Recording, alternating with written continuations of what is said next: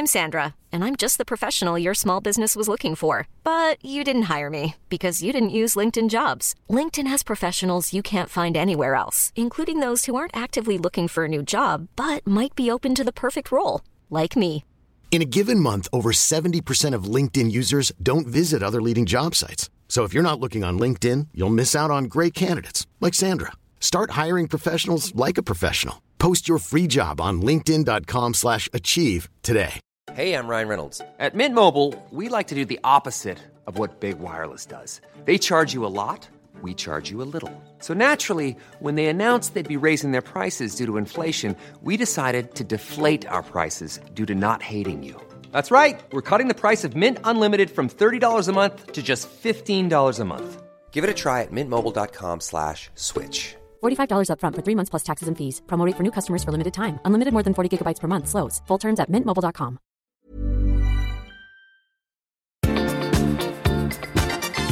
I veckans podd undrar vi vem smittar vem.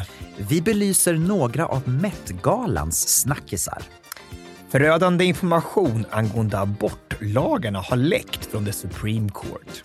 Tobias ger fem tips på hur du startar eget företag. Och till sist listar vi tre Eurovision-favoriter du antagligen har glömt bort. Nu kör vi!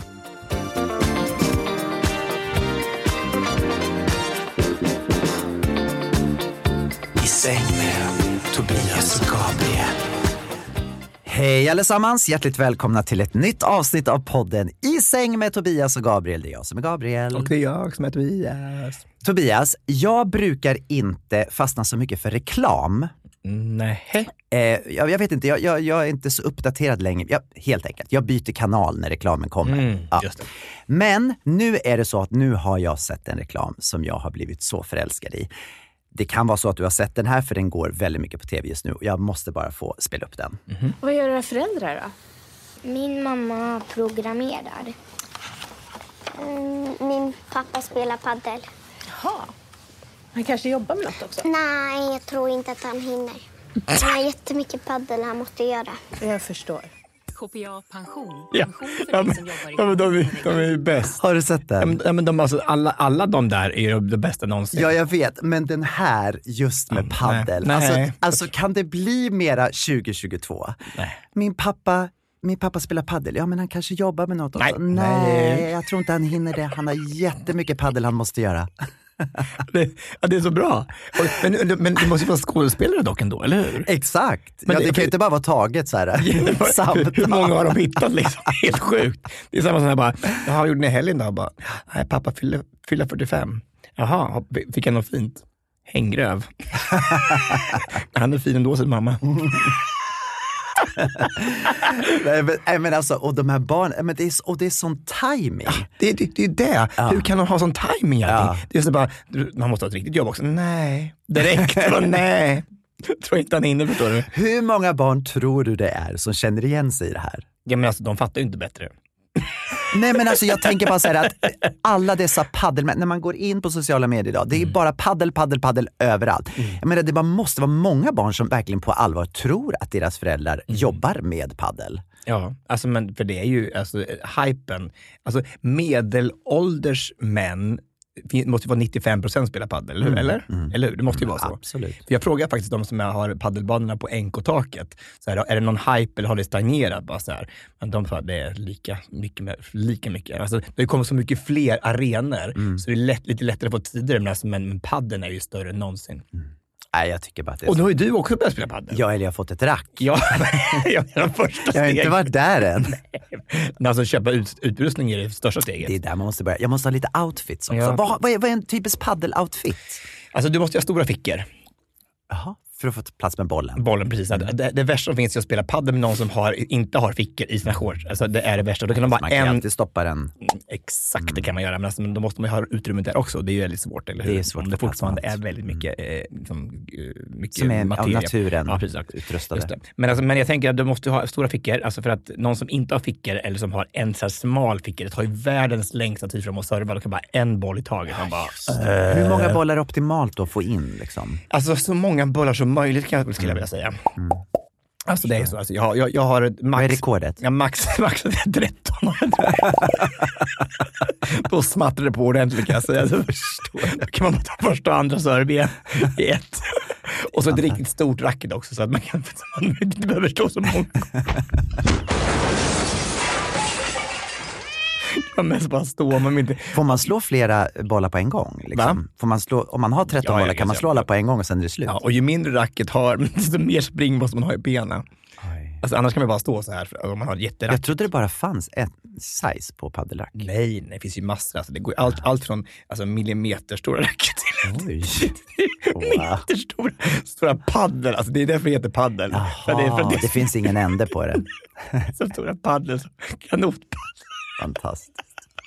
Varför heter det paddel? Därför. Det börjar man spela med kanot på rom på romarnas tid. Det börjar liksom i Milano. Silke Moberg. Kommer du ihåg honom? Nej, är det någon han, han var katalon, han var guldmedaljör i O S. Silke. Så, se, inte Silke, Seke Moberg och Susanne Gunnarsson, två ja, O S. Susanne, ja, men Susanne Gunnarsson vet ju vem det är, mm. men, men Seke har ju hon har försvunnit. Ja, det var ju några år sedan. Ja. Ja. Kanske på åttiotalet. Ja, men, men Susanne med, hon minglar ju fortfarande vidare. Ja, absolut. Verkligen mm. hela tiden. Så bara, men nej. Men alltså, för det börjar ju, paddel börjar ju i Italien, i Venedig, jag vet inte, i gondolerna. Ja, det var där det började. Där det började, och så spelade ja. man mellan gondolerna så här med den här paddeln då. Ja. Och sen så byggde man vidare då. Och sen där. Tog Måns Zelmerlöw då. Exakt, över det. Karamia! Det är där den kommer ifrån. Ja, då sen precis. Du ser ju allting här ihop. Min kära paddel. Min kära paddel, precis. Apropå Måns Zelmerlöw ska han gå på turné med Carola nu. Ja. Julturné. Jul, arenaturné. Hur stort ändå. Alltså det kommer bli fantastiskt tror jag. Det är Avicii Arena och massa andra arenor. Ja, okay. I Sverige. Du, har vi, ska vi lämna paddeln och gå vidare på Hänt i veckan? Tycker jag. Här kommer den. Hänt i veckan, hänt i veckan. Jag bara undrar vad har... Hänt i veckan. Ja, du Gabriel Fors, jag har varit sjuk.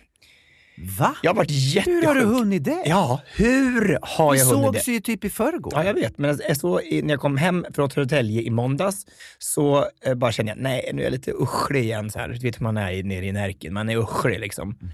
Ja, och så, här är det lös ska jag säga. Och så börjar den här jävla diarrén. Alltså, det är så, jag är så trött på det. Alltså vad är det som händer liksom? Vad, vad är det som händer i kroppen? Jag har också haft diarré i veckan. Har du det? Nej. Jag trodde att jag var laktosintolerant. Ja, det är det men första då är det som kommer. Du som har smittat mig. Nej, ja. nej, nej. Du smittade mig i så fall. För jag, jag, jag... Nej, men jag fick inte min förrän i onsdags. Ja, men då var det, då var det jag som smittade mig då i så fall. Aha. Jag fick ju min i tisdags. Ja. Okej. Okay. Ja. Jag var så trött. Alltså, alltså, jag tror att det var max en natt jag var uppe tretton gånger liksom. Oj, har det varit så mycket diarré? Alltså, vet du det här när man, man inte vet inte om man kissar eller bajsar längre. Man har ingen aning. Nej. Det är inte hemskt. Ett tips, det beror ju på vilket hål det kommer utifrån. Ah, det där mm. handlar om precis. Ja. Nej men alltså, men det är ju det är tragiskt där att man, att man, man känner sig så urlakad. Det spelar ingen roll hur mycket vatten man dricker. För man blir... Jag säger så här, förlåt att jag avbröt dig nu. Jag säger bara så här, jag har ju di- hellre diarré två veckor än att kräks en dag. Fast du har ju så här kräkfobi liksom. Kräksa är ju så vidrigt. Det är det väl inte. Så vidrigt. Kräktes du också? Nej. Nej. Men alltså f- hög feber och sen så... Och det också? Ja. Så att det var inget kul liksom. Och det är ju... Och vet man bara... Nej, men det, det värsta av allt är det här... Alltså ursäkta mig att jag skriver här nu. Alltså man ligger i sängen mm. och, och man vaknar upp. Och, och det, att man är så blöt igen. Exakt som jag hade covid. Så här, att, att, det var, att man är så blöt så att det är som att... Det finns inte en gnutta av lakanen som inte är dyblöt. Nej. Och så orkar man liksom inte du inte ens gå upp ändå för man är så jävla kall. För man liksom när blev bara... du frisk då? I onsdags kväll så var jag, var jag redan liksom mycket, mycket bättre. Mm. Så att, ja, men det är jätteskönt. Alltså att man, och det är det bästa med att vara sjuk, att man, när man blir frisk så är man bara så här halleluja, det ser ju bara härligt ut. Jag är så jävla glad. Ja, aldrig varit gladare. Liksom. Det är fantastiskt. Men vet du var du har fått den här sjukdomen ifrån då? Vet du vad det kan vara? Jag Nej. tror så här, om jag ska vara liksom, eller med mig själv så tror jag så här att det kan ju vara de här två dagarna i Köpenhamn mm. på svensexa mm. plus kvällen ute i Stockholm. För man är ju liksom fyrtiofyra år och kanske inte klarar av tre dagar i rad sådär. Nej. Hur mycket man än gärna vill. Och hur kul man än hade så tror jag kanske att kroppen bara, nej men nu Tobias, nu är det nog dags att stanna hemma ett tag. Och så visst visste ju kroppen att jag direkt inte hade någonting jobbmässigt mm. tisdag, onsdag, torsdag. Det där är väl märkligt. Hur vet kroppen Varför om? Varför är det alltid så? Ja, men kroppen måste ju läsa kalendern på något sätt och veta bara, nu, nu passar det på här och vi gör lite feber och lite diarré, varsågod. Det är som Spring ett brev på, på posten, när man är ledig så kommer det liksom. Ja, verkligen. Och, och då kommer det som... Fast. Ja, fast jag kan säga så här att det är roligare att ha eller roligare. Nej, är det kul det är diarré? Bättre att ha diarré då än när man ska gå upp på scenen en timme senare. Jag vet, jag tänkte om du hade det. Det var så, mm, jag hade det, det, det var så hemskt. Ja.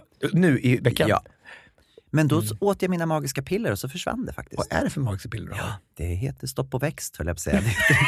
Det var den där man, vad var stopp och växt? Det var det man hade på fingrarna. Man hade en kanske... Alltså, Kommer, du ihåg stopp och växt? Kommer du ihåg stopp och växt, Jeanette? Eh, visst var det så när man bet på naglarna så kunde man smeta på någonting. Jaha, typ som nagellack. Antabus, antabus för naglar, ja. Exakt. Och sen så var det så äckligt så då slutade man... Jaha, eh, vad heter det? Stopp och växt. Stopp och växt. Mm. Jaha. Ja, men det, var, det heter inte de här. Växt. Stopp och växt. Är det så det heter? Stopp och växt. Säger du inte att de ska stoppa så ska det växa? Du ska sluta stoppa bitar på fingrarna och så ska, så ska det växa. växa växt, inte växt. Nej, växt. Växt är en planta. Ja, växt är en planta. Ja. Okay. Fast de växer ju också. Vad heter de här då? Vad är de här för? Är det, det här är då så här dimor eller du vet sån här. Som man har när man åker utomlands och får tillfällig diarré. Men det är inte så här, vad heter det, koltabletter? Det kan, ja, det kan det också vara. Men du vet, när man, när man får så här resediarré. Ja, ja, det är ett ord. Jag tror inte det, alltså, men det är inte ett upp, upp och växt heller. Alltså, men... så här, när du reser så kan man ju köpa på apoteket, du vet, så här små. Och det brukar jag alltid göra när jag reser utomlands. Så då har jag lite allt. Men kan man köpa det på apoteket eller finns det på Ica? Finns det på Ica också. Ja, men alltså, jag skulle köpa på med en bunt för att jag tänker att om det händer igen så är det skönt att det stoppar upp det. För du har det liksom bara ruddit konstant. Så man, man, man hinner ju liksom inte med. Alltså, jag, jag tror jag vägde åttiotre när jag började och sen på torsdag, tisdagskvällen så vägde jag sjuttiotre. Så det, nej, men det, det, men, inte fantastiskt, det är bara vätska, det är bara här. Ja, men det kanske var dags för en detox då. Det kanske var så kroppen dags, behövde. Tack för, tack för, nej, då, men kroppen kanske behövde få ut alla gifter du hade samlat på dig i Köpenhamn. Inte en enda gift jag vet det här i mig i Köpenhamn. Alltså, absolut inte. Det var så, det var bara, jag hade ju bara ätit grön juice och, och motionerat nere i Köpenhamn. På tal om att tappa vikt då väldigt snabbt så vill jag bara prata lite grann om veckans stora Met-gala. Som mätt, vad du menar att de var mätta och sen mättgala. Så blir de hungriga. Du vet, varje år så har ju eh, Vogue Magazine mm. har ju en stor gala på Metropolitan Museum i New York mm. och det var årets mättgala som gick ja. av stapeln i måndags. Och den stora snackisen från den här mättgalan är att Kim Kardashian gick ner sju kilo på tre veckor för att komma i Marilyn Monroes legendariska klänning som hon hade nittonhundrasextiotvå när hon sjöng Happy Birthday för oh. J F K. Oh my John God. F. Kennedy. Kommer du ihåg den grejen? Ja, herregud. Hon hade alltså fått låna då den här eh, ikoniska klänningen. Hur häftigt! Mm. Men hon gick ner sju kilo på tre veckor. Vad sänder det ut för signaler till hennes då trehundra miljoner följare? Ja, att det går. Lycka Skål. till. Ja, det är, men, alltså, men, men så här är det ju. Alltså, sju kilo på tre veckor. Mm. Alltså, det, är ju, det är ju så mycket vätska. Alltså, det, är, det, är som, det går ju inte, det är inte något bestående. Det är någonting som bara kan vara just då. Alltså, mm. om, du, om du är Kim Kardashian ska på Met-galan och inom klänning. Absolut klart det fungerar. Du kanske kommer svimma på den där mattan men skitsamma. Det är ju inte någonting som är sunt eller man ska sträva efter. Nej, men är det värt det för att, för att komma i en klänning? Ja, men hon... Ja, men, jag bara, hon, hon Men vadå? Allt i hennes liv, det är bara sunt, sunt förnuft allting. Nej, det är klart det inte är. Men, men jag tänker också samtidigt så här, om, om man jämför då till exempel med skådespelare så är det här ett väldigt vanligt fenomen. Att de går ner, går ner eller upp i vikt inför en roll. Det kan ju vara liksom så här tjugo trettio kilo. Jag vet, som, vad heter hon? Renée Zellweger. När hon gjorde Bridget Jones mm. så gick hon ju upp typ så här trettio kilo mm. varje gång. Eller Christian Bale gick ner trettio kilo för The Machinist. Ja, precis. Mm. Så, att, så att det här fenomenet har ju funnits förut. Men det har väckt väldigt mycket uppmärksamhet. Men sen har det också väckt mycket uppmärksamhet att hon överhuvudtaget fick ta på sig den här klänningen. För den här klänningen är ju så värd... Alltså hur... Det, det finns ju inget, knappt något värde på den här för att den är så ikonisk. Ja. Och att de tillåter henne att ta på den här och gå på röda mattan. Mm. Sen då till hennes försvar ska det sägas att när hon hade då vandrat röda mattan... och var klar med det och tagit alla bilder så hade de gjort då en replika heter det, va? På, I hennes storlek. I hennes storlek. Ja. Som hon fick då byta om snabbt och mm. ta på sig. Och sen körde man tillbaka den där till museet. Mm. Um, ja, jag, jag, jag, alltså jag tycker det är, det är en häftig, häftig grej. Alltså, mm. alltså om man nu ska göra någonting på Met-galan, ska man göra någonting som är annorlunda och unikt, och det är väl att ta en sån ikonisk klänning och klämma ja. i sig som ett kurvaskinn liksom. Jag tyckte att Blake, Isle, äh, vet du, Blake Lively, Lively ja, mm. vilken häftig, den, den klänningen var helt fantastisk. Mm. Alltså den bara som kom dit en typ av kopparfärg som bara så var välde det bara ut som ett stort turkost mästerverk. Alltså så cool. sjukt snyggt. Ja. Alltså Met-galan tycker jag är det häftigaste som, som, som, som finns i hela världen när det kommer till, till fashion, för att det är så out there. Allting mm. är bara helt makalöst. Ja, det finns inga gränser. Alla liksom går bara all in och tycker det är så fruktansvärt coolt. Mm, det är häftigt. Apropå det där med att gå ner till en f- film så på, på Golden Globe för några år sedan så kom jag ihåg att de, eh, Tina Fey och Amy Poehler hyllade först eh, Matthew McConaughey för han hade gått, gått ner typ så här.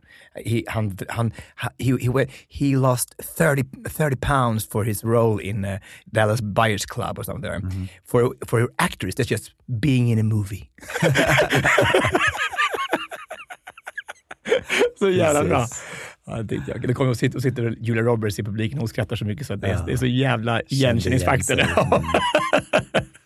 Mm. Men det kan ju inte vara nyttigt att gå upp och ner, alltså om man gör det för varje roll typ. Det kan ju inte vara bra för kroppen. Nej, klart inte det. Men, alltså, men vadå?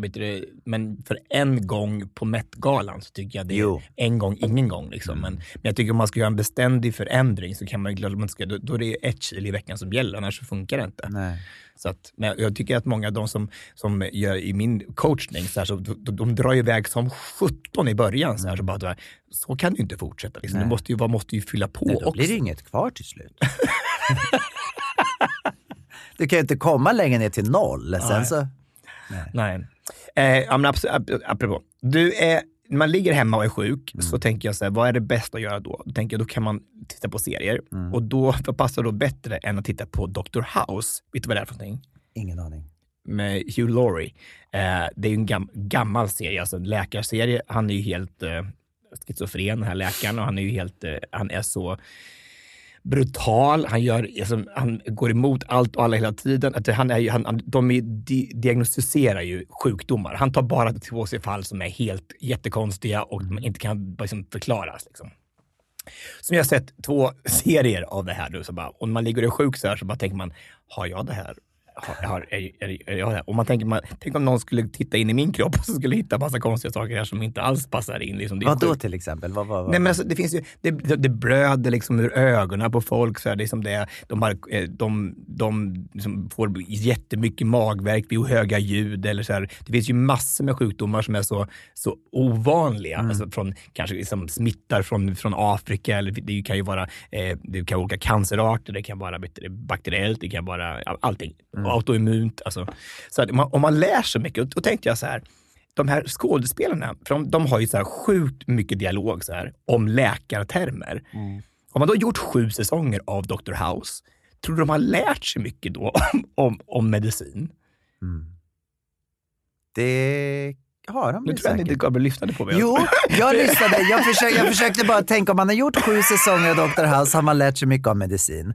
Det är klart att man måste ha gjort. Man jag måste ha lärt sig massor. Jag, jag, jag, jag tycker att jag har lärt mig mycket. Ja. Jag tycker att de här men säsongerna... är, det, är det lite utbildningsradion i det här då? Så att det, att, det, att det är tanken att det ska vara i utbildningssyfte också som man tittar på det här? Nej, men jag menar bara... Jag, det, nej, det är abs- absolut Eller tänker du att allting bara är fiction? Är det det du menar? Jag menar, att jag, jag menar att det är klart det måste vara... Eh, på något sätt måste det vara hämtat ur verkligheten. Mm. Alltså sjukdomar, alltså symptom, allt sånt. Och så efter man har hört det här nu i två säsonger så har jag ju lärt mig vokabulär liksom, som... som jag inte visste fanns innan liksom. Mm. Det är det jag menar bara att, att om man, om man tror det finns större chans att de hittar såna här sjukdomar på riktigt.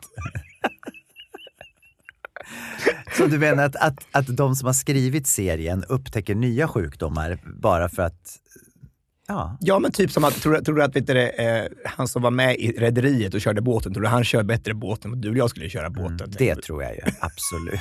Absolut. Men förstår inte vad jag menar, man jag förstår komma vad du menar. Jag tänker bara att man, man jobbar med någonting som är fiktivt, men alltså man, man, man klart de inte, inte de kan inte diagnostisera sjukdomar. Jag tänkte bara, de måste ha lärt sig så sjukt mycket ändå, de har mm. pluggat in de här glåsorna så där igen och igen och igen och igen. Så det måste vara någon sorts kunskap i det också. Det är kanske det bästa sättet att utbilda sig till läkare. Att vara med i en läkarserie. Mm, eller se, bara, bara se Doctor House. Bara se, precis. Ja, ja. Mm. Det är i alla fall en väldigt kul serie. Vad är den ifrån för årtionde? För land. Vad är det för, för årtionde? Ja, det... Om du sa att det var en gammal serie. Ja, men alltså, det har funnits i hur många år som helst. Jag tror att det här är som tjugo tiotal liksom. Okay. Tänker jag. Mm. Kanske till och med lite tidigare. Mm. Väldigt bra. Ja, vad spännande. Det här ska vi verkligen titta mer på, aldrig talas om. Det är jättekul, jag lär mig så mycket om läkar, läkarsaker. På tal om det här då med läkare och sjukvård, om man nu kan kalla det för det, healthcare, så har det hänt en jättestor grej i veckan. Och det är då att det har läckt eh, information ifrån högsta domstolen i U S A. Mm. Om att man nu överväger då att riva upp abortlagen, alltså den som står i grundlagen i U S A från nittonhundrasjuttiotre, Roe versus Wade, som då skyddar kvinnorna och ger dem rätt till att göra abort. Mm. Det här är alltså en grundlag som har gjort att vart du än bor i U S A så har du ändå rätten till att göra abort. Mm. Eh, nu har det då kommit ut information om att, att, det här, att de håller på att riva upp det här. Trump tillsatte ju tre republikanska domare. Så nu är de i majoritet i, i, i högsta domstolen. Och det här har ju fått förödande konsekvenser. Mm. Alltså det har varit så mycket demonstrationer i veckan. Det har varit, folk är helt upprörda. Vilket jag förstår. Mm. Det som i praktiken händer om man river upp det här avtalet då, Roe versus Wade, är att det blir varje stat som får bestämma själv vad det är för abortlagar som ska, som ska gälla. Det verkar inte som att det är det nu, för nu är det med att både Texas och Florida verkar ha gått i den Exakt, riktningen. Exakt, det har de gjort. Men, och de kan bestämma till en viss grad, men de kan inte förbjuda det helt. Nej. Om det står i grundlagen. Nej. Men nu kan de ju då göra det. Alltså om det här skulle rivas upp så skulle det vara till varje stats eh, att bestämma helt och hållet. Och det, det är ju jättemånga stater som direkt kommer då ändra det här. Och eh, ja, det här är ju förödande. Och det är verkligen en bakåtsträvande eh, tanke. Och, och det man säger också att det här är bara början. För att mm. det som är, vad står näst, näst på tur? Näst är ju då eh, gay marriage mm. till exempel. Eller gay rights överhuvudtaget. Mm. Sen är det då biracial eh, marriages. Ja.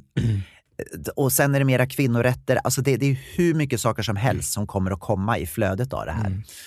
Men hur är det möjligt? Vi, ändå, vi har ändå fått en ny president. Jag tänker det är konstigt ändå att vi, mm. att vi i de här tiderna som ändå känns ganska så hoppfulla, eh, tycker vi då, med Joe Biden i rodret, att det, fort, att det är nu som det händer. Att, men det är klart att det, det är väl Trumps förtjänst då, eller hans orsak. Eh, men ändå, bara, det är sjukt. Presidenten har ju tyvärr inte så mycket att säga till om. Alltså, han är ju mer ett, ett ansikte utåt. Sen är det ju vilka som har majoritet mm. i, i representanthuset och i senaten. Nej, men det är sju stycken i Supreme Court. Jo, absolut. Det var ju tre stycken. Men... Nej, men det är tre, de, de är i majoritet. Alltså republikanerna är i majoritet mot, mot de demokratiska okay, domarna. Ja, mm, mm. Men, men det som är farligt här är ju det att, att det här har ju inte Biden någonting med att göra egentligen. Det här är ju i högsta domstolen. Ja. Så att det, är de, det är de som röstar om det här. Mm. Och att, att då de som sitter där, att de ska få bestämma över ett, hur ett helt land ja, ska fungera. Det är inte klokt. Nej. Det är helt vansinnigt. Och att det indirekt då är ändå Trump som har fått det till i stand för att de, det är det han ville. Mm. Men, och de, och de kan ju inte ändras heller. De här, det tar ju jättelång tid att få bort vet du, massa Supreme Court. Ja, de här sitter ju på livstid. De sitter ju till de där. Men det som är, är skrämmande i det här då, eller som, som republikanerna tycker är skrämmande, är att det har varit en läcka. För det här brukar aldrig ske. Det brukar aldrig komma ut information ifrån Nej. Högsta domstolen. Så de fokuserar på att det är en läcka, det tycker de är hemskt.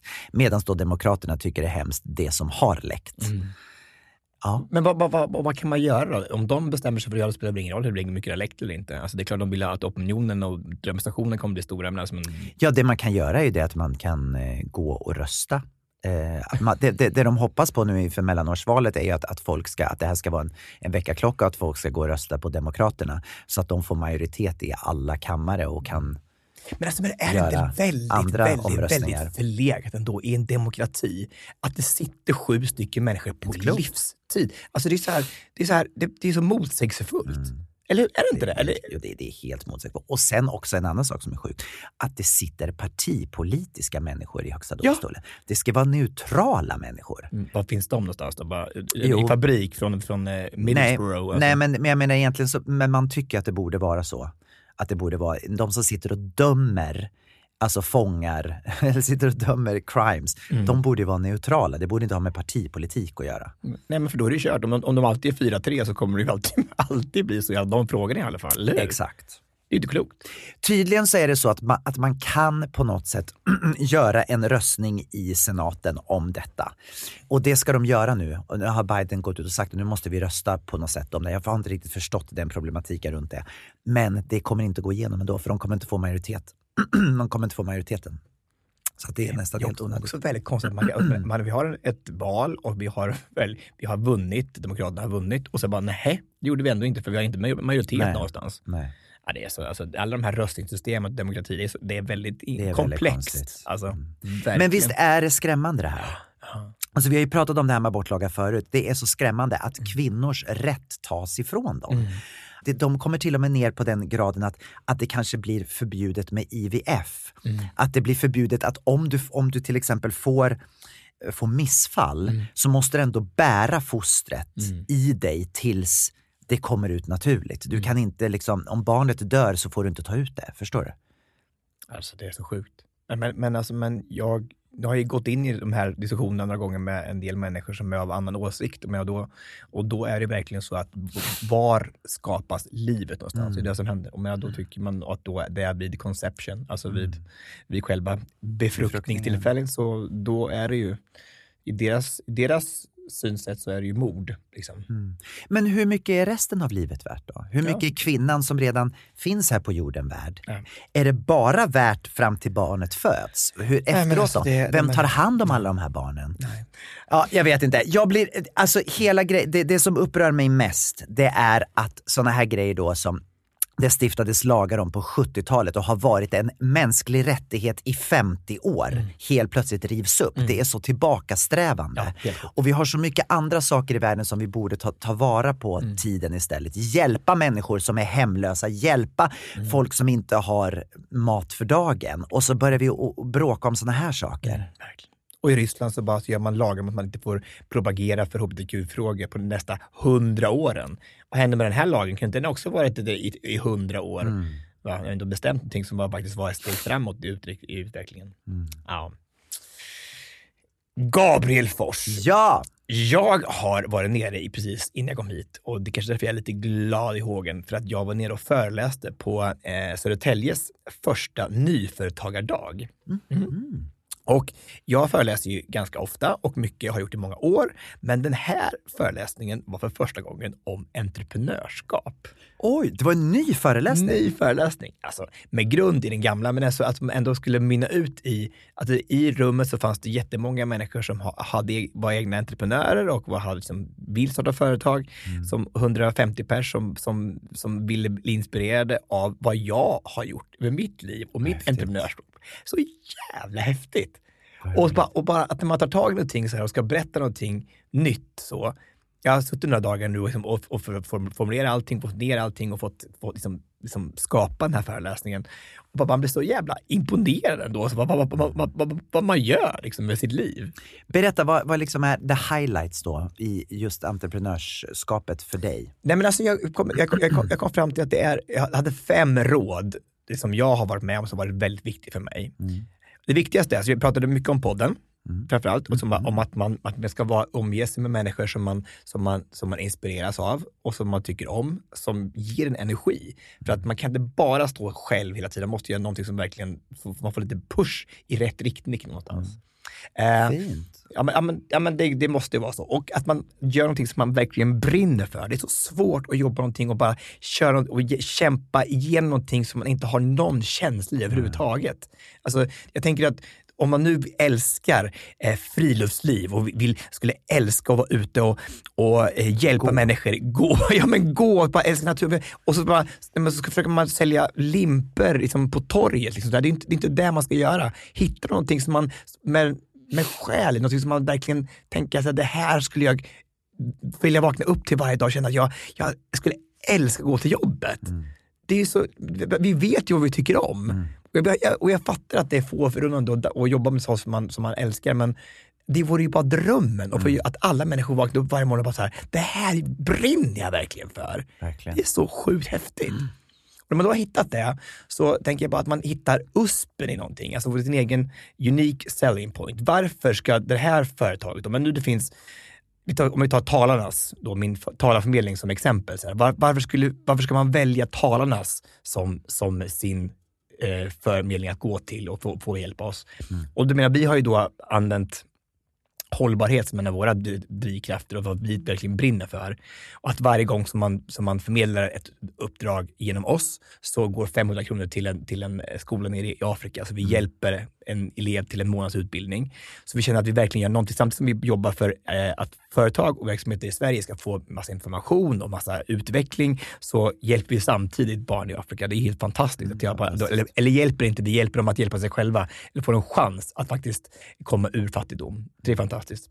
Och så tänker jag också bara att ge inte upp.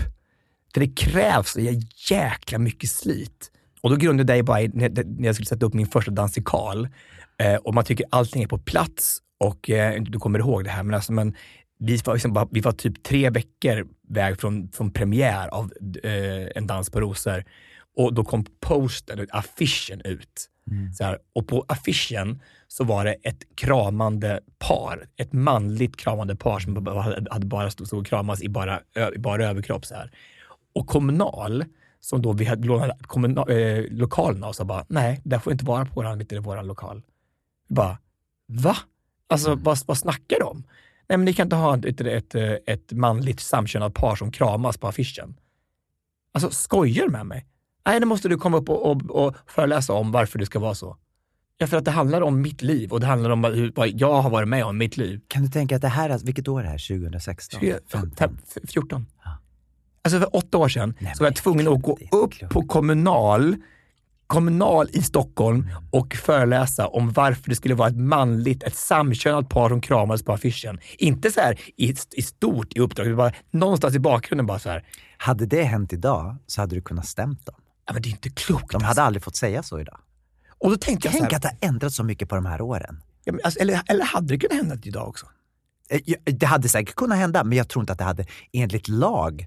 Nej, nu är jag kanske ute och cyklar. Men att det hade inte fått hända. Du hade kunnat stämma dem för, för ärekränkning. Typ. Ja, för hatbrott. Ja, men faktiskt. Ja. Men jag tänker att, men, men var det inte riktigt... Kanske, jag tror det var samma sak då. Nej, egentligen. Men det var innan MeToo. Liksom. Ja, ja, precis. Faktiskt ja, exakt, så kanske exakt, det exakt, kanske ja, har hjälpt oss också. Verkligen. Men, jag menar, men då tänkte jag så här. Vad tror du då?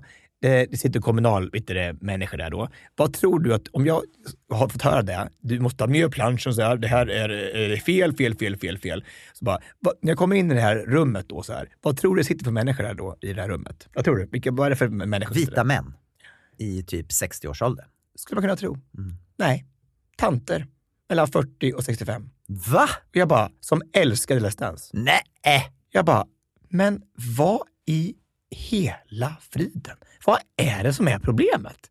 Alltså på riktigt. Jag satt och föreläste om mitt liv för tio stycken tanter som älskade stans. Jag bara så här, vad är problemet? Och vad var problemet då? Vad sa de? Nej, de bara, nej men vi skulle bara såga så att vi att verkligen det här var befogat att ha den här på planschen. Va?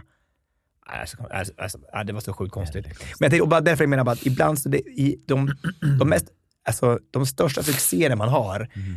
har har verkligen innehåller så många hinder på vägen och så många kamper. Mm. Och då är det så ändå mycket fan, mer fantastiskt när det sen lyckas. Mm. Det är så sjukt häftigt att det är verkligen är så. Och så det sista bara så här, våga gå med i förändring. Alltså när någonting händer och man, som nu i pandemin så här, sitt inte tillbaka utan bara känn, känn efter var, var håller det här på att gå någonstans. Känn efter och verkligen var lyhörd vad som händer runt omkring dig så här. Gör inte en Kodak. Alltså, jag ska bara, vi håller på med dubbla kopior så här. Bara, vi, vi kommer inte gå med i digitaliseringen. Vi kommer bara hålla på med kortbilder så här, dubbla kopior och så här. Mm. Kommer, ja, de, bara, de finns ju inte längre. Mm. Kodak som är en av världens absolut största bolag. Precis. Finns inte längre för att de bara vägrar gå med i förändringen. Mm. Så gå med och se, se chansen i det här. Alltså bara, vad, vad kan man göra? Om det nu blir så att allt är digital, digitalt, börja med digitala föreläsningar, gör online coachning så man har, till nästa gång det händer så har man ändå förberedd för att man måste verkligen våga gå med. Only dead fish follow the stream. som Louise Hofsten sa. Exakt, ja. Och hon är en stor ikon och en stor, stor förebild för mig, så det är fantastiskt. Och för er som inte förstod det så var hon alltså med i Melodifestivalen för några år sedan med en sång som hette så. Ja. Nej, men det var häftigt. Och det, det bästa som var där nere nu, att när jag precis var färdig så var det en dam som skyndade iväg och så tog hon tag med armen så innan och gick ut och sa, så bara, nu har du sått ett frö. Nu ska jag göra en stor förändring. Åh, vad fint! Hur det är värt allting. Hur häftigt. Ja, det är häftigt. Jag, man blir bara så lycklig. Alltså, åh, det är så, jag är så stolt över dig. Det är så häftigt. Så coolt. Fantastiskt. Så, tusen tack för inbjudan. Vi hade så kul där nere. Så att, eh, för er sådana, det var kul att få komma ut och prata mer om entreprenörskap. Du, för, för att runda av den grejen också, en grej till som jag tänkte på, som du var inne på där i början, det här med att eh, jag, fick, jag fick ett råd för väldigt många år sedan. Det var det, gräv där du står. Mm. Och det är ju, jag var själv liksom ute i världen och gjorde massa saker, jag skulle hit och dit och, det, och så såg jag inte det jag redan hade. Det som redan hade liksom planterats för mig under alla år. Med då liksom med körer och allting. Och när man tar tag i det mm. som i, liksom är menat för en, det är då det öppnas så mycket dörrar. Verkligen. Jag sa samma sak till, till våran kära vän Anna Benson. Jag också mm. bara gräv där du står.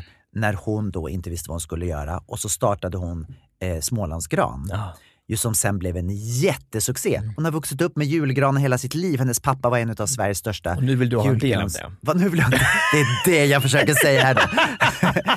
Nej, men jag tror att det, det är så lätt att glömma det. Man ser inte vad man har nära Nej. sig. Utan man strävar bara förbi det hela tiden. Och den tanken är ju grund till vi sitter här också. Kommer du ihåg när vi sa för några år sedan, när vi sa att vi måste göra mer med podden. Mm. Vi måste göra, gräva där vi står där mm. också. Mm. Och vem hittar vi då? Jo, ja, Jeanette. Fantastiska producent. Procent, mm. Som, är så, alltså, som ger så mycket kärlek varenda vecka. Och jag bara så här, det är sån ynnest. Alltså det är så, det är så mycket glöd. Alltså. Mm. Vi är så tacksamma för det. Så häftigt. Mm, och då grävde vi det vi stod. Och då fick vi det. Alltså det, det är alltid bra. Gräv det ni står. Mm. Faktiskt. Så är det. Tack Jeanette. One size fits all seemed like a good idea for clothes. Nice dress. Uh, it's a, it's a t-shirt. Until you tried it on. Same goes for your healthcare. That's why UnitedHealthcare offers a variety of flexible, budget-friendly coverage for medical, vision, dental, and more. So whether you're between jobs, coming off a parent's plan, or even missed open enrollment, you can find the plan that fits you best. Find out more about UnitedHealthcare coverage at U H one dot com. That's U H one dot com. I'm Sandra, and I'm just the professional your small business was looking for. But you didn't hire me, because you didn't use LinkedIn Jobs. LinkedIn has professionals you can't find anywhere else, including those who aren't actively looking for a new job, but might be open to the perfect role, like me. In a given month, over seventy percent of LinkedIn users don't visit other leading job sites. So if you're not looking on LinkedIn, you'll miss out on great candidates, like Sandra. Start hiring professionals like a professional. Post your free job on linkedin dot com slash achieve today. There's never been a faster or easier way to start your weight loss journey than with PlushCare. PlushCare accepts most insurance plans and gives you online access to board-certified physicians who can prescribe F D A-approved weight loss medications like Wegovy and Zepbound for those who qualify. Take charge of your health and speak with a board-certified physician about a weight loss plan that's right for you. Get started today at plush care dot com slash weight loss. That's plush care dot com slash weight loss. plush care dot com slash weight loss. Tobias, förra veckan så sa jag till dig att eh, jag hade sett någonting på Netflix. Mm. En dokumentär om Abercrombie and Fitch. Mm. Det är alltså ett klädmärke som var väldigt populärt för, ska vi säga tio år sedan? Ja, tjugo år sedan. Alltså, det började, alltså nittiotal var ju just börjat hype, började men hypen. Det, det, det kändes som att vi, i alla fall jag, hade väldigt mycket kläder av det typ f- ja, för, för tio precis, år sedan. Ja. Mm. Jag var lite sen, men, men, men, men mm. det, var, det var väldigt hypat. Och ja. Alltså det här klädmärket då började ju, alltså startade de typ på artonhundratalet. Ja, som ett jaktmärke. Alltså det var ju mycket så här prep, alltså väldigt eh, adligt. Ja, och det var sådana här legender som typ Ernest Hemingway. Way, som hade. Men och sen så ville de ju då... Precis, sen vill de rebranda allting och göra det liksom mera American, till liksom ett American college-märke. Det är kanske därför jag fastnade vid det. Jag gillar ju allt som har med college och high school. Mm.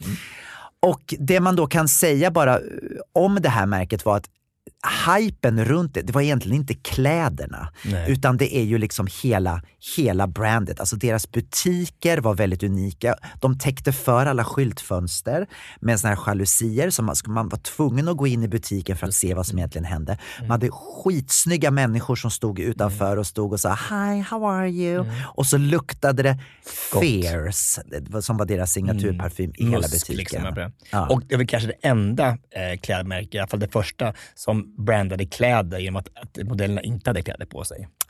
Precis. Alltså, det var ju bara, det var ju varenda påse var en nakenkropp på, bara så med tvättbräda och så här, någon, någon så här blond college dude som stod och bara, bara superläcker liksom. Mm. Eller hur? Mm. Kan du tänka dig att när jag gick i terapi eh, typ så här tjugohundratre, tjugohundrafyra så bad min terapeut, det var ju precis i min liksom komma ut process, då bad min terapeut att jag skulle ta med mig en bild på någon som var min drömkille, alltså de, den som jag såg upp till allra mest, och jag tog med en bild på en Abercrombie-kille. Jag orkar inte. Alltså det här är så... Och sen fick jag det igen.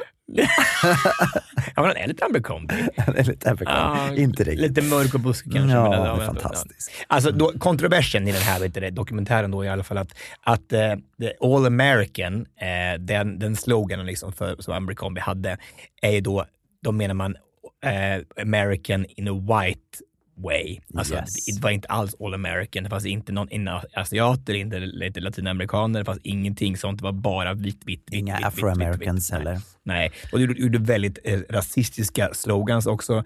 Alltså, too wrong eh, makes right. Alltså, nej, makes white. Too wrongs. Ja, just det. Makes white. De gjorde alltså t-shirts med, med massa... Det är ju lite det signatur, att det är väldigt mycket det som du älskar när det är stora märken, liksom stora Abercrombie över hela, mm. eller också massa um, quotes, liksom. Mm. Mm. Alltså, och då, alltså, så då ett av de rasistiska vet du, quoten var då, det var två stycken asiater på, eh, på en t-shirt och står det two wongs, alltså wongs, mm. doesn't make white. Och ma- eller does make white. Alltså, ah, ja, det ja, men så helt sjukt. Alltså det var, det var absurt i alla fall. Men de, de var verkligen rasistiska. Det var, mm. det var nittio procent av alla som jobbade där var det, vita eh, Caucasians som bara, mm. bara, det var helt sjukt. Det var de, allting som hände var bara på en stor camp, alltså där allting bara handlade om Abercrombie och allting var vitt, vitt, vitt, vitt, vitt, vitt, vitt. De anställde ju några svarta, men de fick inte jobba ute på golvet. Nej. De fick jobba inne i, på ja, lagret. Eller after hours, liksom. Mm, alltså helt hemskt. Mm. Alltså, och det, så att de har ju inte... Det har ju inte gått så bra för dem. Alltså det, det, det, den bubblan sprack om man säger så. Det okay. funkar liksom inte. Nej. Eh, men det var en, en väldigt spännande dokumentär i alla fall tycker jag. Och eh, en ändå som måste jag ändå säga, ja, alltså det är ju exakt den typen av killar som man går igång på ändå. Men är inte det här konstigt då? För att under hela den här Abercrombie-perioden när jag var som mest besatt av det här. Alltså jag, jag handlade, när jag bodde ju, eller när jag var i U S A på vintern, när jag handlade ju det hela tiden och tyckte det var så fantastiskt. Mm. Och alla de här affischerna på de här killarna, jag har ju alltid tänkt att det är väldigt straight. Jag har alltid tänkt att, åh, snygga straighta killar, snygga. Och sen så inser man då att hela de här kampanjerna har skapats utav två homosexuella män. Mm. Så att alltså han som var chef och han som fotograferade, de var båda... Ja, de är homosexuella. Så att allting, och just hela den här kemin mellan killarna på bilderna, jag har aldrig sett det ur ett gay-perspektiv. Jag har bara sett det som Va? snygg. Aldrig tänkt. Men hur är det möjligt? Aldrig tänkt att det här hade någonting med gay att göra. Men fattar du, det är därför som vi, tyck- vi tyckte det var. Fan. Nu förstår jag ju det, när jag sett dokumentären. Ja, men gud, jag... Ibland tar det lite extra, ett extra varv. Liksom. Jag har alltid tänkt att det varit coola så här baseballkillar. Så, så, på, så du menar så videon när fyra stycken män simmar runt i vattnet så här, ja. och slänger sig runt varandra. Det är jag det, därför det, jag ville gå på high school. Det, det, det är därför det, jag ville gå det på college. Det är det straightaste jag sett. ja. Det är det straightaste jag har sett. Alltså det är inte klokt. Jag trodde det var som man gjorde. Men, men stackars tjejer i de här... Alltså, alltså vem... Fanns, fanns det tjejer som köpte kläder i Abercrombie and Fitch? De, de var ju totalt... De fanns ju inte. Jag, jag såg inga tjejkläder. Tjejkollektion också. Ja, men det var ju inte alls... Det var inte därför man gick in. Fast det var nog många tjejer som upplevde det. Nej, inte vi, men ja. Ja, fast jag kan säga så här. Det fanns... ingen stans man kan köpa kalsonger som på Abercrombie och Finch. Alltså, alltså, de, jag har fortfarande ett par jag säger, som är typ tio år gamla och mina favoritkalsonger. Alltså, mm. de är så snygga och så bra och sitter så bra så det finns inte. Mm. Så att någonting gjorde de rätt i alla fall. De gjorde, de gjorde ju mycket saker rätt men också mm. mycket fel.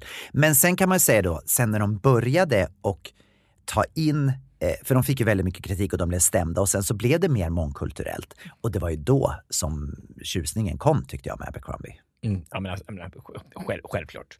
Och, du, alltså, och de, det var ju galningar. Alltså. Han var, alltså, jag vet inte, eh, Mike Jeffries som var vd under den här tiden var ju helt galen. Liksom. Absolut. Och den här äckliga fotografen, alltså Bruce Weber, som, mm. som tog alla de här fantastiska bilderna i och för sig, men på vilket sätt. Mm. Alltså, det var en modell som, som pratade där i, i dokumentären att eh, han visste att någon, killar hade blivit inringda. Så här, kom till mig, imorgon ska vi prata om din karriär och ska vi se hur du ska ta dig vidare. Och så här, mm. och bara, och de som åkte dit, ja, de, de inte, inte var så hända med dem. Men om man inte kom, mm. så bara så, det gick inte ens två minuter. Så bara, bara uh, your flight is booked, you're out of here, you're not mm. longer working with us. Alltså, äckligt. Jag menar, och, och man då vet det som modell på Abercrombie, och man mm. bor på den här campen, mm. det är ju lite svårare att säga nej till den middagen, tänker mm. jag. Eller? Absolut. Om man vill ha en karriär inom Abercrombie. Och det ja, ville man ju uppenbarligen. Men fan, vet du, man kanske älskade livet där ändå, mm, tänker jag. Såklart. Ja, det är i alla fall en, en spännande dokumentär. Och eh, jag... Eh, men fin, finns det... Alltså, är det, är det, kan man gå in på Abercrombie? Det finns ju kvar. Men nu har de ju verkligen gjort det annorlunda. Nu är det ju väldigt inkluderande med, med quotes om, om gay rights. Och de har gjort det på ett annat sätt. För jag tänker även, även att det där att man inte kan se in mm. så här, i butiken är också lite gay. Alltså det här, det här bara... knock, knock, knock, knock, alltså där gayklubbar så på, mm. på sjuttio- och åttiotalet liksom, så där bara lösenord så här, alltid mysterier. Jo, fast skillnaden är ju att när det är så här gayklubbar så är det ju alltid lite smutsigt. Mm. Här var det ju liksom Lexington snyggt. Mm. Alltså om ni, om ni som känner till märket Lexington, det är mm. väldigt likt Abercrombie i det. Alltså hela, hela deras inredning var väldigt så här, mm. vad säger man, sommarstuga härligt när det är som vackrast mm. med vitt och mörka trägolv och... Ja, och en, ändå så Gabriel Fors in i butiken och såg de här stora målningarna så här med män som slingras runt varandra också, men inte en tanke till homosexualitet, alltså, inte det är inte klokt, alltså, det är inte, alltså, hur, hur kunde gå dig förbi? Nej, här är straight, så det, oj, det här handlade bara om lumberjacks och trädfällning liksom. Tobias, det har blivit dags för veckans lista. Veckans lista. Vad ska vi lista idag, kära Tobias? Ja, men alltså Eurovision är ju an- analkande. Ja, det är ju den här veckan, i slutet ja, på den här veckan. Inte klokt alltså. Eller rättare sagt, det börjar imorgon. Ja, men podden släpps idag måndag, mm. på tisdag så är första deltävlingen. Mm. Jag är så dåligt insatt i år. Vi måste bli mer insatta. Men därför kommer vi nu att titta tillbaka. I det förflutna. Ja. I det förflutna. Härligt. Det är det bästa. Jag vill bara säga att, att Gabriel dricker vin. Det är, det är som överraskning. Jag dricker Cola Zero i ett vinglas. Ja, men det ser ut som vin. Jag är chockad varje gång jag tar upp glaset och dricker. Men det vi alltså ska göra är att vi ska lista tre låtar som vi fortfarande gillar från Eurovision genom tiderna. Mm. Men som kanske har blivit lite bortglömda. Ja. Nu kommer jag här säkert bli en lista som folk tänker bara, vad fan är det här för låtar? Eller hur tänker jag? Alltså, det, det, det kanske inte är så många som man kommer känna igen för att vi är så nördiga liksom, eller ja, eller? Kanske. Eller, eller tror du kommer vara så att folk bara, aha, den där låten från nittonhundrasextioett. Nej, nu har inte jag någon från nittonhundrasextioett. Har du inte? Det var ju ett fantastiskt toppår. Alltså, mm, men... Det var det. Men vi får se, vi, det kanske blir en liten nytändning också. Det kanske blir någonting nytt som ni kan addera till er playlist. Kan inte du börja då? Det kan jag göra. Mm. Jag ska börja i Jugoslavien. Oh, Rock Me Baby. Nej, Nej, det här var två år innan Rock Me Baby. Aha. Året var nittonhundraåttiosju. Och eh, gruppen som framförde det här fantastiska låten heter Novi Fossili. Och låten, den går så här.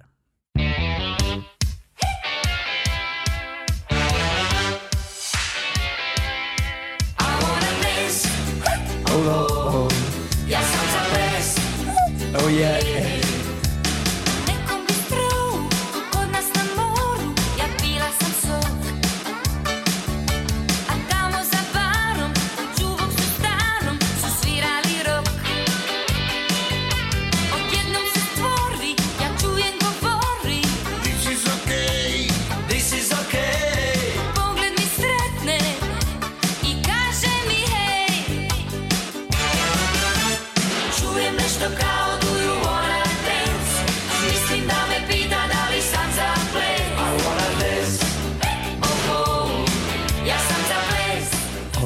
Ah, men alltså, man blir ju så lycklig. Alltså det är så bra, Gabriel. Alltså, jag har hittat en, en, en, en skatt här. Ja, Jag måste säga, Jugoslavien på åttiotalet i Eurovision. Det är så många bra låtar. Julie. Alltså det, det är hur många bra låtar som är. Chocolata.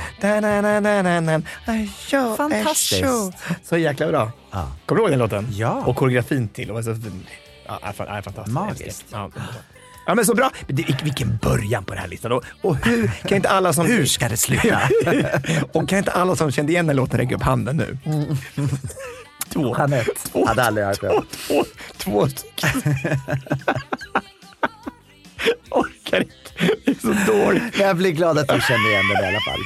Okej, okay, nu ska så, vi... Så, så, såg du inte det själv att jag kunde låten? För jag, jag, jag dansade med. Jag blev chockad. Ja, du... Är det inte härligt ändå att vi, att vi har en låt i världshistorien som vi tycker om båda två? Ja, men det kommer en till. Ah, okay. Det kommer en. Jag kommer också gå nu till eh, Israel. Oh. Ja. Och det kommer också vara... Eh, eh, ja, det är väldigt, väldigt... Åh, oh, är det den jag tror att det är? Ja, Del Chamel. Ja, den är så fin. Fast det var inte den jag trodde det var, men den är bra också. Exakt, bara innan det börjar nu ska jag vara... Det här är alltså en liten pojke som är tretton år mm. och, en, och en tjej som är kanske tjugofem. Och eh, i, i, när de framförde det här så sjöng han fel, så han blev helt till sig, stackaren. Ja, han, han sjöng ju fel, så han antar att han kanske inte lever längre där nere i Israel, men... Oj. Oj, oj, oj, oj.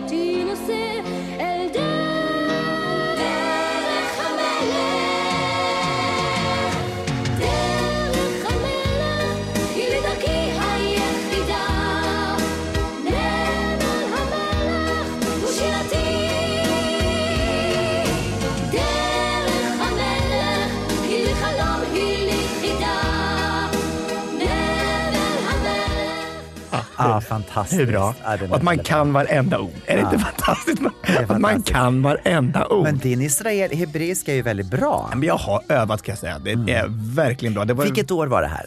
nittonhundraåttionio. Mm. Okej, okay, Tobias, min andra plats. Nu är, det, nu är jag lite tudelad här, för nu har jag två andra platser. Mm. Jag har två, en... Varför är det alltid, alltid så med det? Du, du, varför får du, ta, du, du får ta sjutton låtar och jag får bara ta tre. Alltså... Nej, men alltså, när, jag, när jag börjar att tänka så tänker jag att vilken kommer jag känna i stunden när jag sitter i studion mm. att jag vill göra. Men jag tycker, jag tänkte, om du har två tvåor så borde det ändå vara så att, att den tvåan hade puttat ner trean till en, till en fjärde plats. men, men, men, alltså, men, För att jag har en, jag har en ballad mm. ifrån nittiotalet mm. och jag har en mera upptempolåt ifrån tjugohundrafemton. Mm. Och då får du kanske välja då vilken du tycker att jag ska ta, de här två. Ja, men ta en upptempolåt då. En upptempolåt. Ja, det är kul, mm. men någonting som är lite mer vitare okay. nu. tjugohundrafemton, den här rösten är liksom typ en av de bästa rösterna jag vet i hela världen. Och det är faktiskt det året som Australien klev in i tävlingen. Här har vi Guy Sebastian och Tonight Again. Oh, everyone's got the problems. There's always something on your mind. Oh, but tonight we ain't gotta solve them. For now, let's leave them all behind. Oh, do what you, what you, what you want. Do what you, what you, what you want. Do what you, what you, what you want. Oh, get on it, oh, get on it. I don't want tomorrow. Oh, baby, tonight's so good. Tonight's so good.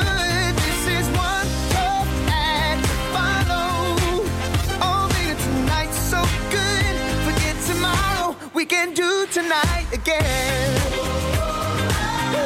We can do tonight. Det här är ju right up my alley. eh, men jag tänker att du ser inte så berörd ut. jag, jag, jag, Guy Sebastian, jag kan inte säga mig inte så mycket. Alltså, mm. han, jag tycker han är bra i... Han är en äh, guy ska... som heter Sebastian. Ja, menar, han är ju han är, han är jättebra i The Voice i mm. Australien, tycker jag. Men alltså, mm. fast jag tycker han inte så.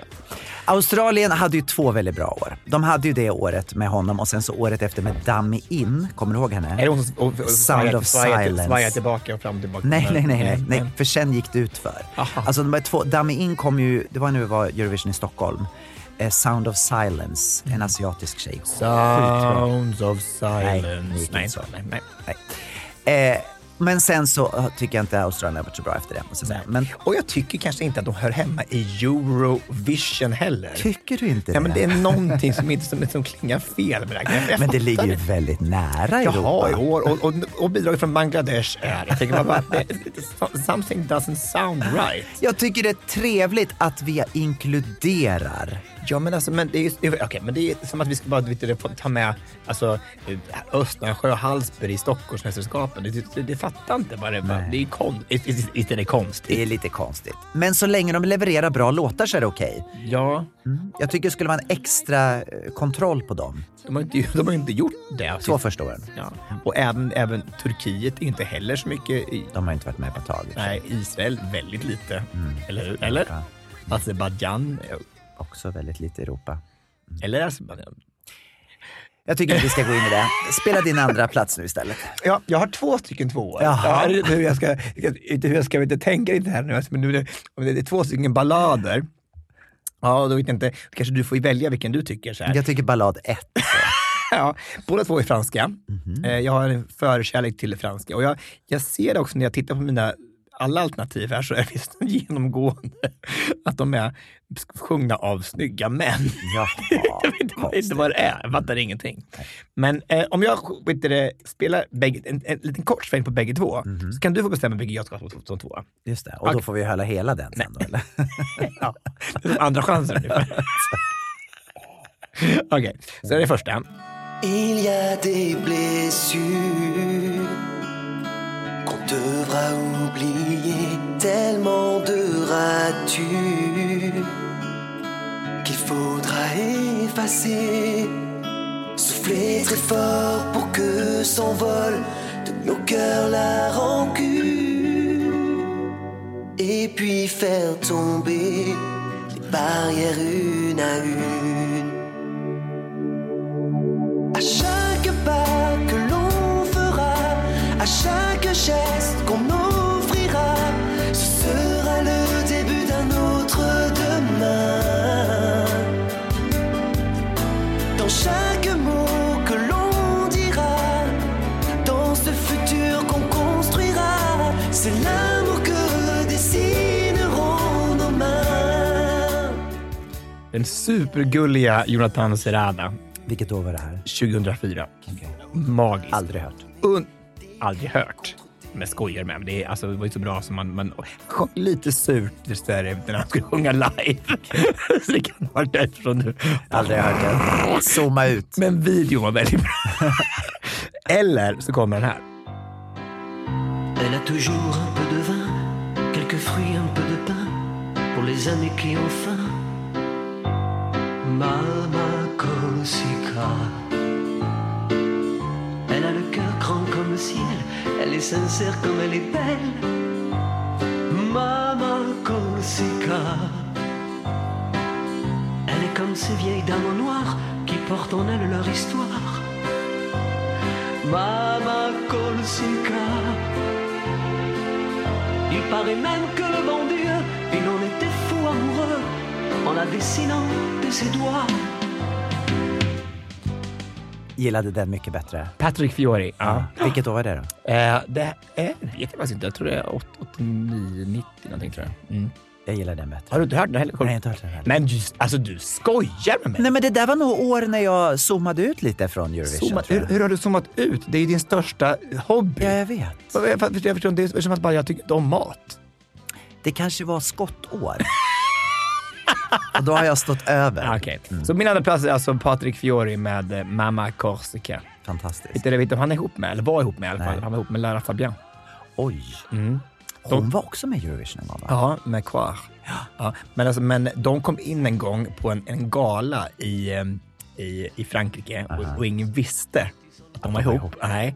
Och så, så sjöng de Hymne, Hymne d'amour. Alltså hon började sjunga och så kom han in. Och folk bara, det blev alltså... de bara, what the fuck? Och så kysste de i slutet. Alltså var så här, och de bara, folk bara, alltså vi gick upp i en högre enhet. Det var så jäkla ah. häftigt. Gud vad coolt. Mm. Okej, okay, nu kommer min s- första plats. Sista plats. Nu kommer min första plats. Och det här är en låt som jag inte tyckte fick en fair chans. För att den var nämligen med och tävlade tjugotjugo när Eurovision ja. ju ställdes in. Ja, just det. Mm. Och eh, den här är kanske en liten otippad låt för att vara Gabriel Fors. Men jag älskar den här låten. Jag blir på så bra humör och jag blir så glad när jag hör den här. Om det är hårdrock nu så dör jag. Det är inte hårdrock, nej. Men inte hårdrock. Eh, den går så här.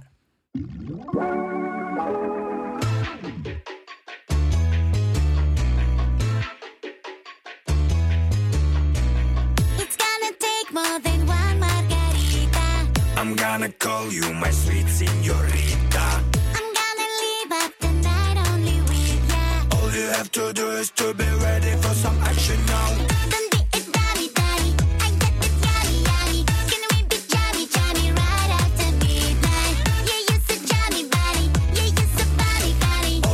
To do is to be ready for some action now. Uno, dos, dos, cuatro, cuatro. Uno, dos, dos, cuatro, cuatro. Uno, dos, dos, cuatro, cuatro. Uno, dos, tres, cuatro, cinco, seis. Uno, uno. Det var verkligen oväntat, kan jag säga. Eller hur? Ja, men hur sjukt. Jag, jag bara... älskar den här. Men vad är det för låt? Är det något spanskt? Nej, det här är Ryssland. Och men, i dessa tider går i dessa tider. Men då ska jag säga att den här gruppen Little Big, de har varit emot kriget sedan dag ett. Mm. De är en av de få ryska artisterna som har stått upp och varit emot kriget. De här är ju jättestora i Ryssland. Mm. Det här är en av, av Rysslands allra Little största Little Big. Av deras allra största grupper. Eh, jag älskar den här låten. Och den här vi- kommer du ihåg den här videon? Nej. Nej, men du måste titta. Den här videon är så fantastisk. Är det Abercrombie? Nej. Video typ. Nej, nej, nej. Kommer du att låta den heller? Nej, jag, jag såg... Vad en... bra att du fick en påminnelse då. Verkligen. Mm. Alltså, jag var alldeles som smått ut det året. Mm. Jag förstår. Mm, ja. eh, jag tror att de flesta kommer att känna igen min första plats. Mm. För att det här är ju en låt som... Euphoria. nej, nej, nej. Inte Euphoria. Det är en låt som inte har vunnit naturligtvis, men... Men det här är liksom någonting som har satt Eurovision på kartan på något sätt. Det finns ju en del som har blivit större än sig själva, som liksom är större, större än Eurovision. Mm. Alltså Celine Dion har blivit större än Eurovision, så som det, det. ABBA blir större än, än så här. Men och så tycker jag också att den här har blivit större och den har fått liksom ett eget liv. Trots att den kom sjua sitt år. Får jag gissa innan? Ja. Är det Gina G? Det är faktiskt inte Gina G. Det, men det kunde vara det, för det är exakt samma sak. Mm. Det är också mycket större. Mm. Jag känner Gina G, vi har ju inte dansat ihop. Har ni? Ja, visst inte det. Berättat. Va? Vi var ju på Pride, gjorde jag var ju bakgrundsdansare alltså det, det, det hände tillsammans med Andreas Durfelt. Mm, kul. Mm. Andreas Durfelt, har du stukat tummen förresten? Stark. Ja, stacken. Vi skickar ut en shout-out till honom. Det är verkligen göra. Krya på dig. Mm. Här kommer den. Gente di Mare. Skojar du med mig? Det är min favoritlåt av alla kategorier. Il mare ci fa sempre un po' paura per quell'idea di troppa libertà. Eppure abbiamo il sale nei capelli, del mare abbiamo le profondità e donne freddolite negli scialli che aspettano che cosa non si sa. Gente di mare che se ne va dove gli pare, dove non sa. Gente che muore di nostalgia, ma quando torna dopo un giorno muore per la voglia di andare via. Gente di mare. Quando ci fermiamo sulla riva. Ja, alltså det, det här gläder mitt hjärta så mycket. För att det här är ju alltså en av mina absoluta största favoriter som någonsin har varit med i Eurovision. Umberto någonsin. Men jag trodde aldrig att du tyckte om den här så mycket. Va? Skojar du? Nej, det trodde inte jag. Alltså det är, alltså jag, jag dör för den här låten. Mm. Alltså folket vid havet. Mm. De, de, de sjunger till och med om dig. Alltså, du bor nere vid Mallorca. Solar och solar. Och så, du ska ha en signaturmelodi. Ja. Varje gång du kommer in i ett rum så borde det vara den här låten som går på direkt. Bara. Alltså, varför kommer inte de och gästar årets Pride? Varför ringer vi inte till dem? Det måste vi göra. Vi ringer till de två. Vi ringer till eh, Gael och Galit. Mm-hmm. Från, det, det, hur kul var det? De, de kom från Dele Gemelech. Hur kul. Och då hela ryska, vet du, lig, bitte lig. Little Big. Little Big. Nej, men alltså på riktigt, om Umberto Tozzi och Raff skulle komma till årets Pride så skulle jag dö. Ja, jag med. Om de har samma börja hår så här bara. Eller en, om han fortfarande var typ arton år. Ja, precis. Vilket inte är så stor chans kan, eftersom han var det nittonhundraåttiosju. Kan ni komma om det ligger de där som nu är fyrtio år sedan? Eller skickera barn. Kan de sjunga? Sera låt. Kan ni sjunga, kan ni sjunga dem från havet? Ja, men kanske lever det. Kanske lever det nere. Kanske man smittar av sig brunbrända och fina och har saltat hår. Jag var satt av Raff sen. Jag köpte hans skivor och jag kunde alla texter på hans skivor. Jag tyckte han var fantastisk. Mm.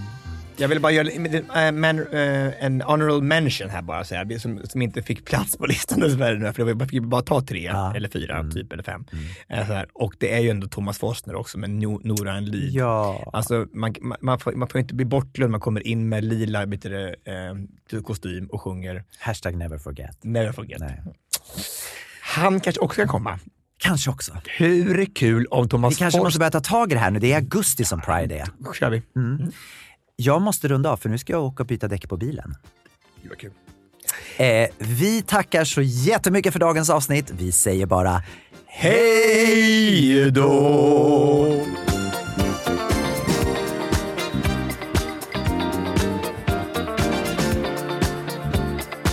I säng med Tobias och Gabriel.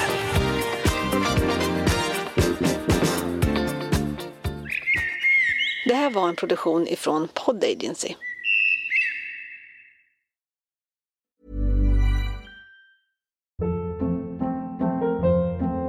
Hold up. What was that? Boring. No flavor. That was as bad as those leftovers you ate all week. Keke Palmer here. And it's time to say hello to something fresh and guilt-free. Hello Fresh. Jazz up dinner with pecan-crusted chicken or garlic butter shrimp scampi. Now that's music to my mouth. Hello Fresh. Let's get this dinner party started. Discover all the delicious possibilities at hello fresh dot com.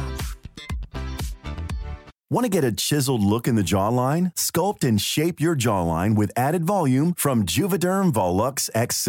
Juvederm Volux X C is an injectable gel specifically designed to be robust enough to improve moderate to severe loss of jawline definition. And it is the first and only hyaluronic acid filler approved for the jawline. Add volume to your jawline for a chiseled look with Juvederm Volux X C. For important safety information and to find a licensed specialist, visit juvederm dot com.